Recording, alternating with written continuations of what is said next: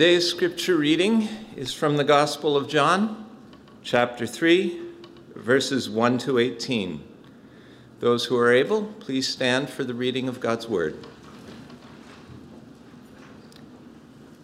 Now there was a Pharisee, a man named Nicodemus, who was a member of the Jewish ruling council. He came to Jesus at night and said, Rabbi, we know that you are a teacher who has come from God for no one could perform the signs you were doing if God were not with him. Jesus replied, Very truly I tell you, no one can see the kingdom of God unless they are born again. How can someone be born when they are old? Nicodemus asked. Surely they cannot enter a second time into their mother's womb to be born. Jesus answered, Very truly I tell you, no one can enter the kingdom of God unless they are born of water and the Spirit. Flesh gives birth to flesh, but the Spirit gives birth to spirit. You should not be surprised at my saying, You must be born again. The wind blows where it pleases. You hear its sound, but you cannot tell where it comes from or where it is going. So it is with everyone born of the Spirit. How can this be? Nicodemus asked. You are Israel's teacher, said Jesus. And do you not understand these things? Very truly, I tell you, we speak of what we know, and we testify to what we have seen. But still, you people do not accept our testimony. I have spoken to you of earthly things, and you do not believe. How then will you believe if I speak of heavenly things? No one has ever gone into heaven except the one who came from heaven, the Son of Man. Just as Moses lifted up the snake in the wilderness, so the Son of Man must be lifted up that everyone who believes may have eternal life in him.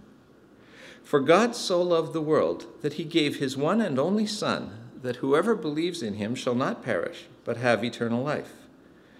For God did not send his Son into the world to condemn the world, but to save the world through him. Whoever believes in him is not condemned, but whoever does not believe stands condemned already, because they have not believed in the name of God's one and only Son. This is the word of the Lord. Good afternoon. Didn't think I'd get that right, did you? I didn't either. What a joy and a privilege it is to be speaking to you again. I haven't had the opportunity uh, since I became ill back in mid April. Before I share the message that I have for you this afternoon, let me take a moment just to say something about the rest of summer for us as a church. Uh, for the month of August, we're going to continue to meet uh, at 3:30 in the afternoon in person here at Coastal Church for anyone who wishes to attend. Uh, you don't need to register, just uh, come and join us. You're also welcome, of course, to watch the live stream or you can watch the recording of the service later or the following days and such like. And all this month, we're thinking about the good news that we have as Christians, uh, even in the midst of this ongoing worldwide catastrophe of COVID 19. On the first Sunday of September, we'll again be meeting here, but that service will be a special one. We're going to focus that day on the pandemic, and in particular, we're going to focus on all that has been lost. It'll be an opportunity for us to mourn with those who mourn, as Jesus said we should.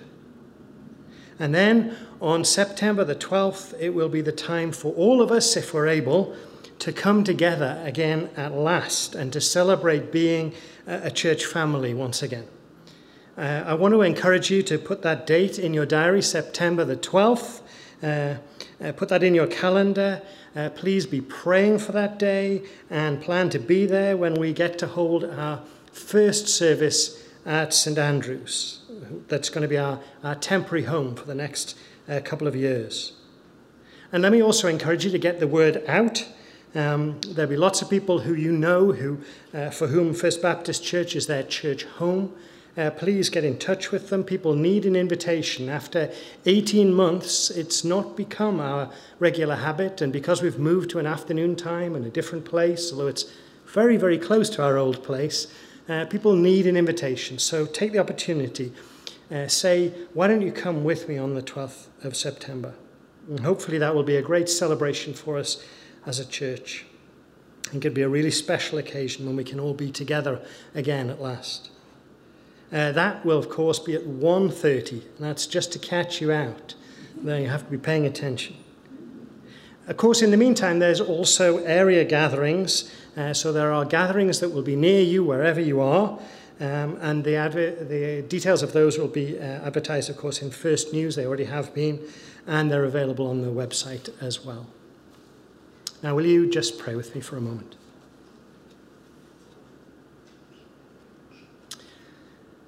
Lord, of course, we want to thank you for preserving us uh, through this extraordinary season. The part that we have gone through already and the part that is yet to come. And we want to bring to you, Lord, the continuing battle against COVID all over the world. We think particularly of Brazil and India, but many, many other places too, where the situation is desperate in some places. And we pray, Lord, for your blessing on those who are distributing uh, vaccines. Lord, we're very much looking forward to all being able to gather again as a church family we pray, Lord, that you would continue to work among us and to help us to be the people that we need to be, to be your good news in the world in this time of just tremendous sadness.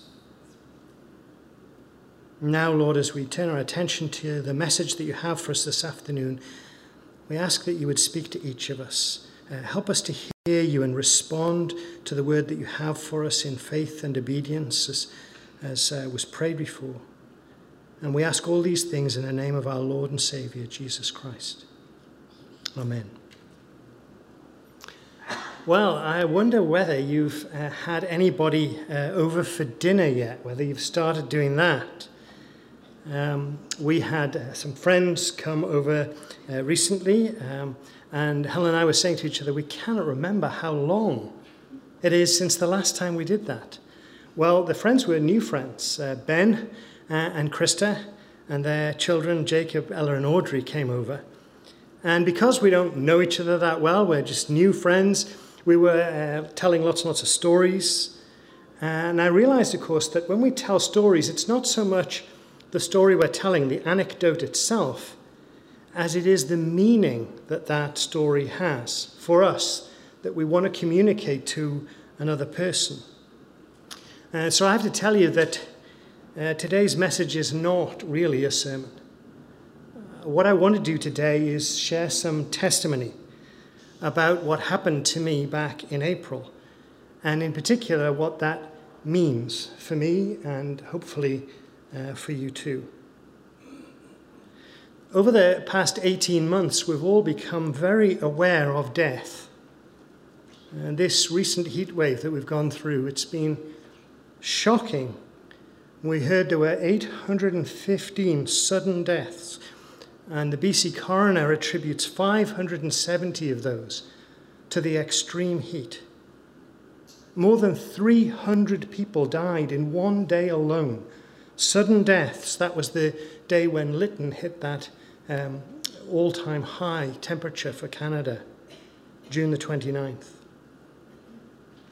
But of course, the pandemic absolutely dwarfs that, with more than 1,770 deaths from COVID just in British Columbia, over 26,500 in Canada, and an appalling 4.2 million people worldwide who've died.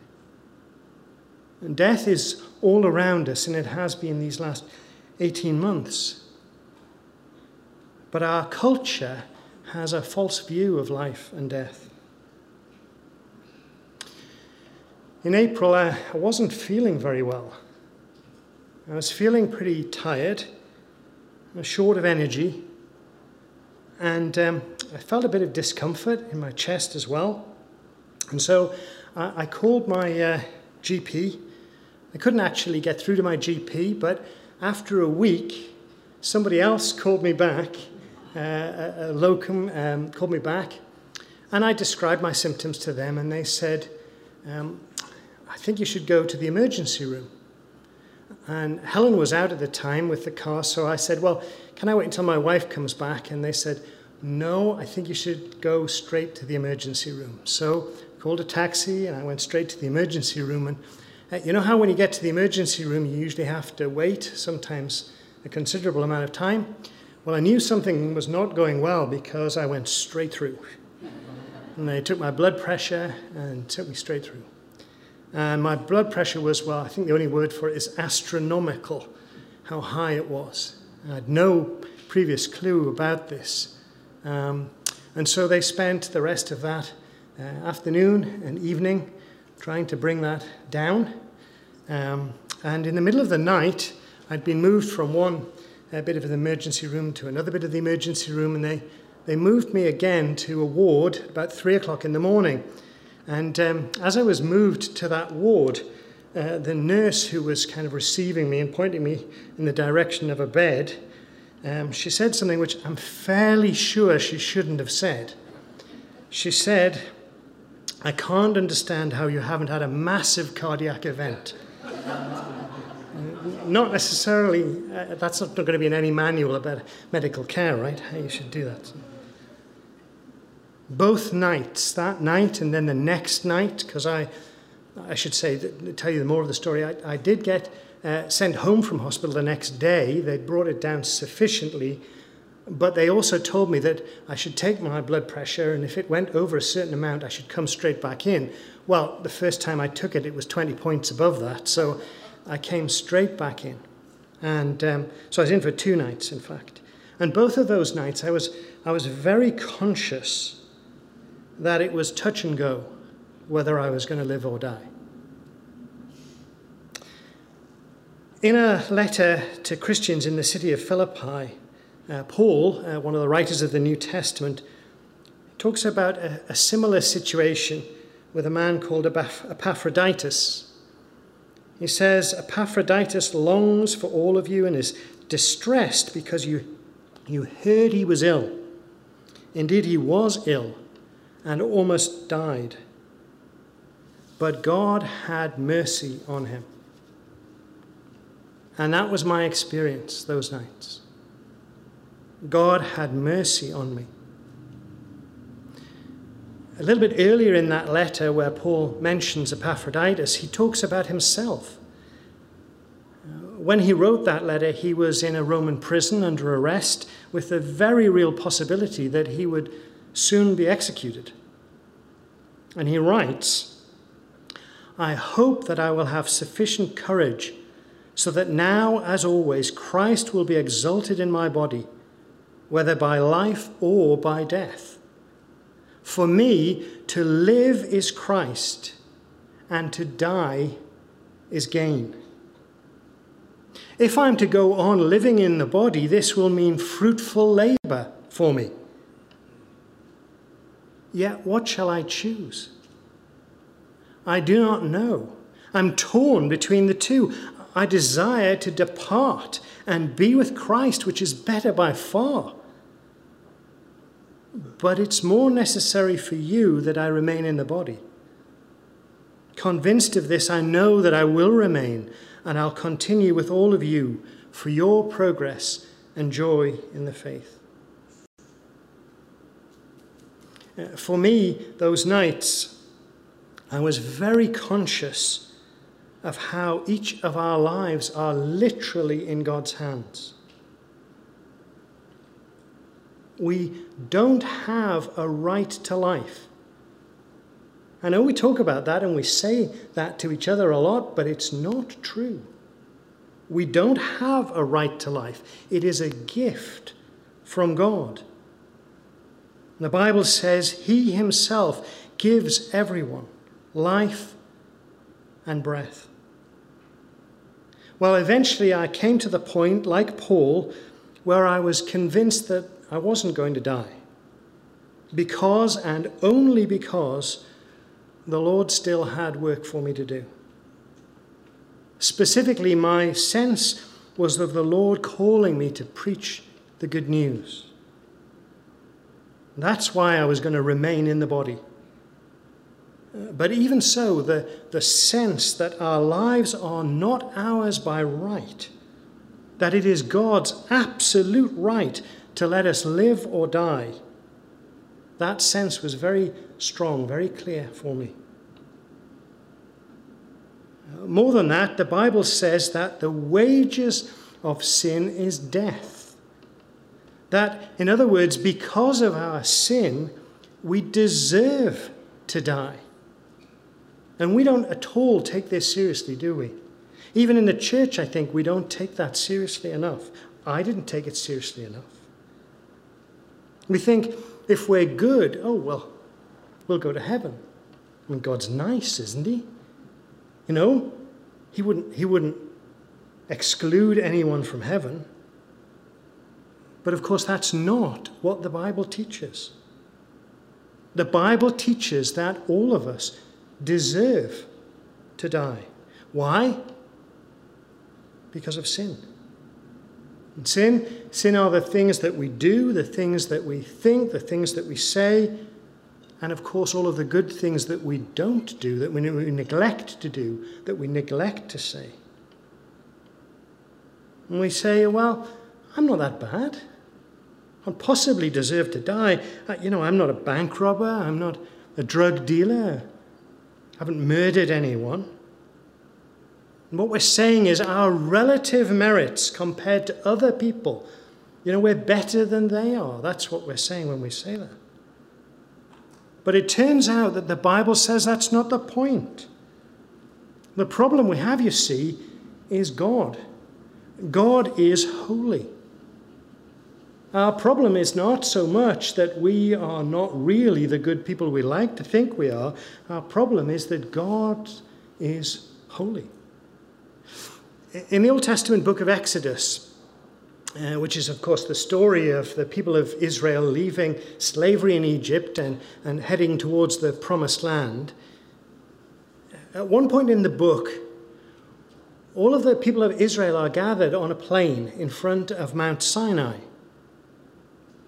And Moses, the leader of the people, goes up the mountain to speak with God. Now, just pause for a minute there.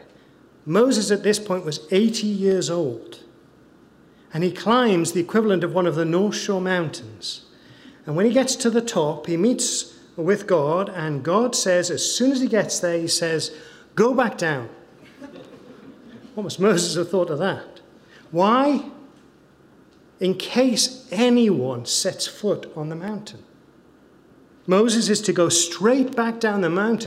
He's to talk to the people in case any of them accidentally was to set foot on the mountain because God's presence, even though it's at the top of the mountain, God's presence is enough. His ho- presence of His holiness is enough that they will die if they set foot on the mountain. God's holiness, you see, it, it's like the sun. And think about that heat wave. Think about the power of the sun. We're 150 million kilometers away from the sun, and it still has that kind of power. God's holiness is like standing on the surface, not that you can. That's what God's holiness is like. Utterly incandescent. You see, unholy people like you and I, we cannot come into the presence of a holy God. If we do, we will die. The Bible promises us that there's a day coming when each of us will have to stand in the presence of the Lord and give an account of our lives. And none of us, no matter how good we think we are, none of us has asbestos holiness. We all deserve to perish. Now, Paul, in that same letter that we've been mentioning, he gives an account of his own life. And he says, I did everything. I had every advantage of birth, every advantage of education, every advantage of race. I did everything that could possibly be done in order to win favor with God. And it turns out all of that, well, his word for it is garbage. All of it was stinking, rotting garbage. So, what is the solution?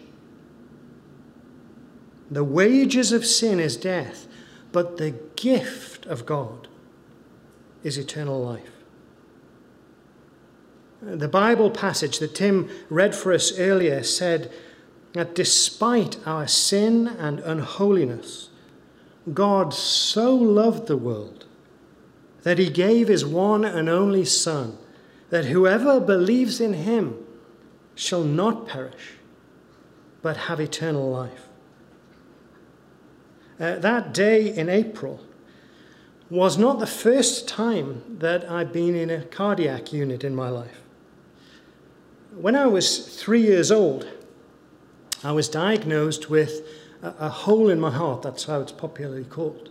Now, actually, quite a lot of people are born with a hole in the heart, but it seals up early in their life.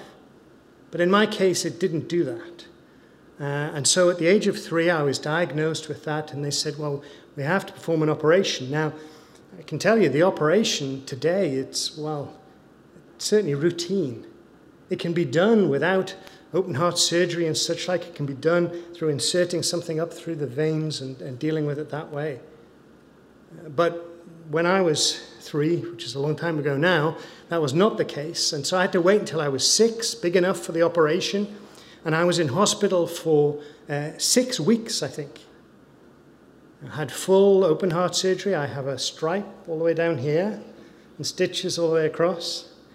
And um, the operation was a success, and the, the hole was uh, dealt with, sorted out. Um, and uh, I was able to kind of carry on and go on. But I, if I hadn't had that operation, uh, I would have died probably in my later teens. And it turns out that actually I was very fortunate because had I been born five years earlier, I wouldn't have survived. I was very early on in them doing this operation. Uh, the doctor told me, uh, I remember uh, uh as uh, older, at an older age, I was the 56th person to have that done. Now, I don't know whether that's in the world or whether it's just in the UK, I don't know the details, but it was certainly very early. And had I been born five years earlier, I would not have survived and I would not be here uh, with you today. Well, when I was, uh, obviously after that, I was going regularly for checkups for my heart. And when I was 18, I went with my mother to um, have a, a, checkup. And a very young doctor came in and he listened uh, both to uh, my heart from the back and then from the front. And he said, That's strange, and went straight out of the room. And you can imagine that, imagine what my, my mother was thinking at that point. And he came back in with the specialist, and the specialist had a, a listen for a while. And the specialist said, That is remarkable. Uh, unless you have a trained ear, an experienced ear, you wouldn't be able to hear that you'd ever had anything done at all. And he said, uh, You know, you're, you're completely free to go. We're not going to check up on you anymore.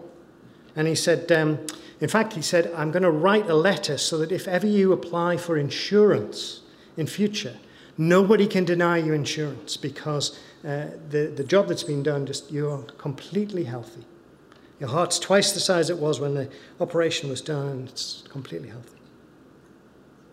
Well, some years later, I, I heard that the surgeon who had performed that operation was no longer able to perform surgeries. And the reason was, of course, that he'd spent so many years bending over patients that his back was completely gone. Uh, I'm guessing that it was uh, debilitating for his whole life, but he couldn't do any more surgeries because of um, he'd sacrificed his own health for the health of all of those people uh, whose work, um, whose health he'd saved. He'd surrendered his health in exchange for the health of others health, life, if you like, was his gift to me. But it cost him his health in order to give me that gift. And in just a, a small way, that's a picture, I think, of what the Bible says Jesus did on the cross. When Jesus died on a Roman cross, he did so to take the death sentence that you and I deserve for our sin. He was without sin, but he voluntarily took your sin and my sin on himself, and he bore the penalty which our sin deserves. The wages of sin is death, but the gift of God is eternal life. In Jesus, the price for our sin was paid.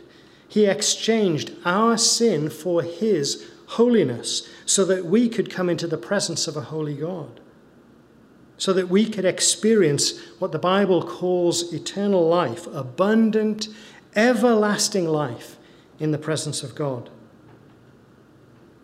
So the Bible passage that we read earlier says, God so loved the world that he gave his one and only Son, that whoever believes in him shall not perish, but have eternal life. For God did not send his Son into the world to condemn the world, but to save the world through him. Whoever believes in him is not condemned, but it warns whoever does not believe stands condemned already. That is where we stand today if we don't believe in Jesus. I said at the beginning that we tell the stories that we tell one another because they have meaning to us. They say something about who we are. Well, I'm telling you these two stories about my experiences in hospital because they give me a window into life and death as the Bible says they really are. Our lives are in God's hands, and He has the right to demand an accounting of them from us today, at any moment. What we believe about Jesus will de- determine how that accounting goes. God, in His love, has made it possible through Jesus' sacrifice for us to experience eternal life. He does not want us to be distant from Him. He does not want us to perish. Whoever believes in His Son shall not perish, but have eternal life. So, where do you stand today?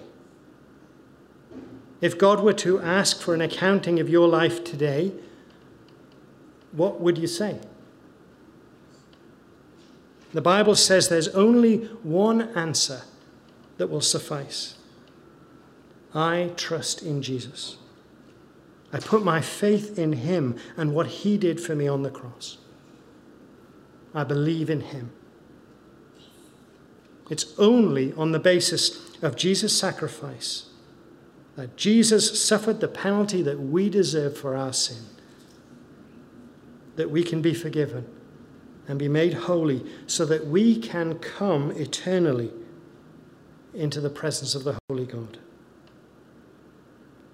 God so loved the world that he gave his one and only Son, that whoever believes in him shall not perish, but have eternal life. Amen.